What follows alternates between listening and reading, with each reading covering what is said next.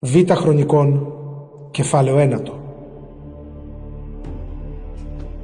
Η βασίλισσα της Σαβά επισκέπτεται το Σολομώντα. Η βασίλισσα της Σαβά άκουσε τις φήμες για το Σολομώντα και για τον ναό που είχε οικοδομήσει προς τιμήν του Κυρίου.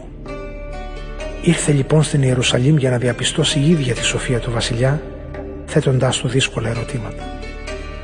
Μαζί της είχε μια τεράστια ακολουθία και καμήλες φορτωμένες αρώματα, άφθονο χρυσάφι και πολύτιμα πετράδια.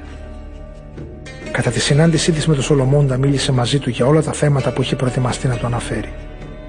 Ο Σολομών απάντησε σε όλα τα ερωτήματά της. Καμιά ερώτηση δεν έμεινε σκοτεινή που να μην μπορέσει ο βασιλιάς να απαντήσει.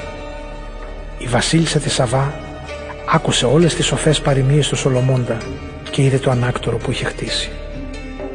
Είδε τα φαγητά στο τραπέζι του και τα σπίτια των αξιωματούχων του.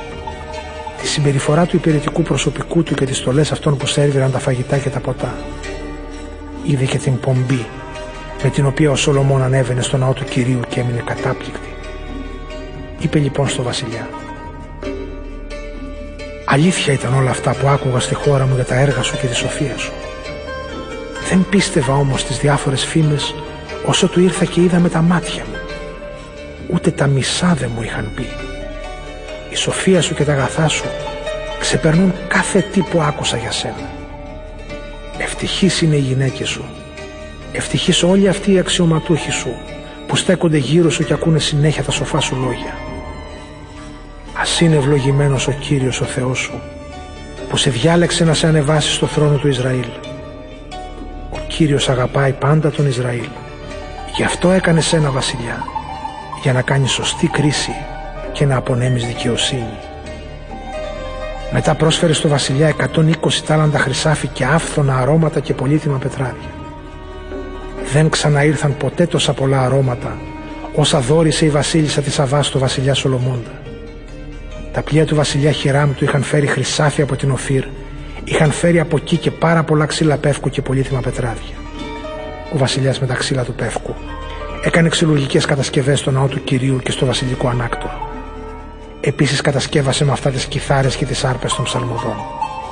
Τέτοια ξύλα πεύκου δεν έφτασαν ούτε ξαναφάνηκαν στο λαό Ισραήλ μέχρι σήμερα.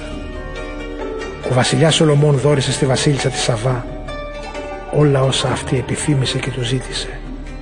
Χώρια τα δώρα που της πρόσφερε από μόνος του, αντάξει ενός βασιλιάς σαν αυτόν. Έπειτα έφυγε και γύρισε στη χώρα της μαζί με τους ανθρώπους της. Η χλειδί, τα πλούτη και η δύναμη του Σολομώντα. Το βάρος του χρυσού που ερχόταν στο Σολομώντα κάθε χρόνο ήταν 666 τάλαντα χρυσού. Σε αυτά δεν περιλαμβάνεται το χρυσάφι που προερχόταν από τους φόρους εισαγωγών που πλήρωναν τα εμπορικά πλοία ή από τη φορολόγηση των εμπόρων ή τη φορολόγηση των βασιλιάδων της Αραβίας ή από τις πράξει που πραγματοποιούσαν οι διοικητές των επαρχιών. Ο βασιλιάς Σολομών κατασκεύασε 200 μεγάλες ασπίδες από σφυρίλα χρυσό. Κάθε ασπίδα καλύφθηκε με 600 σύκλους χρυσάφι και 300 μικρές ασπίδες από σφυρίλα χρυσό. Κάθε μια καλύφθηκε με τρεις μνές χρυσάφι και τις τοποθέτησε όλες στο οίκημα που ονομαζόταν δάσος του Λιβάνου και αποτελούσε μέρος των ακτόρων. Επίσης ο βασιλιάς κατασκεύασε ένα μεγάλο θρόνο από ελεφαντόδοντο και τον κάλυψε με καθαρό χρυσάφι. Ο θρόνος ήταν πάνω σε μια εξέδρα με έξι σκαλοπάτια και η πλάτη του θρόνου ήταν διακοσμημένη με ένα κεφάλι τάβρου. Στις δύο πλευρές του καθίσματος υπήρχαν πράτσα για τους αγκώνε και στα πλάγια τους ήταν σκαλισμένα δύο λιοντάρια. Στις άκρες των έξι βαθμίδων του θρόνου είχαν τοποθετηθεί ένα δύο αγάλματα λιονταριών, συνολικά 12 λιοντάρια. Παρόμοιο έργο δεν είχε κατασκευαστεί σε κανένα άλλο βασίλειο.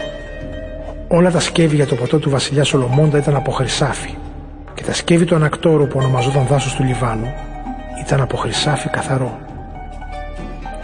Τίποτα δεν ήταν από ασήμι. Στις μέρες του Σολομώντα το ασήμι δεν είχε καμιά αξία. Κι αυτό επειδή ο βασιλιάς είχε το στόλο που ονομαζόταν Θαρσής που μαζί με τα πλοία του βασιλιά Χεράμ έκαναν μακρινά ταξίδια. Μια φορά στα τρία χρόνια τα πλοία Θαρσής έρχονταν φορτωμένα χρυσάφι και ασήμι, ελεφαντόδοτο, πυθίκους και παγόνια. Ο βασιλιάς Σολομών ξεπερνούσε όλους τους βασιλιάδες της γης στον πλούτο και στη σοφία. Όλοι ήθελαν να τον δουν για να ακούσουν τα λόγια της σοφίας του, με την οποία τον είχε πρικήσει ο Θεός. Κάθε χρόνο έφερνε καθένα στο δώρο του αντικείμενα σημαίνια και χρυσά, ρούχα, όπλα και αρώματα, άλογα και μουλάρια. Ο Σολομών είχε στάβλους για 4.000 άλογα και άμαξες και 12.000 αρματιλάτες. Μέρος αυτών εγκατέστησε κοντά τους στην Ιερουσαλήμ και τους άλλους της πόλης όπου ήταν σταθμευμένες οι άμαξες. Ο Σολομών κυριαρχούσε πάνω σε όλους τους βασιλιάδες από τον ποταμό Εφράτη μέχρι την χώρα των Φιλιστέων και μέχρι τα σύνορα της Αιγύπτου. Είχε κάνει στην Ιερουσαλήμ το ασίμι να αυθονίσαν τα λιθάρια και τους κέδρους να είναι πολυάριθμοι σαν τις οικομουριές στην πεδιάδα. Έφερναν στο Σολομών τα άλογα από την Αίγυπτο και από όλες τις άλλες χώρες. Θάνατος του Σολομώντα Η υπόλοιπη ιστορία του Σολομώντα από τις πρώτες μέρες τους ως τις τελευταίες είναι καταχωρισμένη στα χρονικά του προφήτη Νάθαν, στην προφητεία του Αχιά του Σιλονίτη και στα οράματα του Ιωήλ του βλέποντος. Όλοι αυτοί ήταν εναντίον του Ιεροβοάμ γιου του Ναβάτ. Ο Σολομών βασίλεψε 40 χρόνια από την Ιερουσαλήμ σε ολόκληρο τον Ισραήλ. Όταν πέθανε τον έθαψαν κοντά στον πατέρα του στην πόλη Δαβίδ. Στο θρόνο τον διαδέχτηκε ο γιος του Ορβοάμ.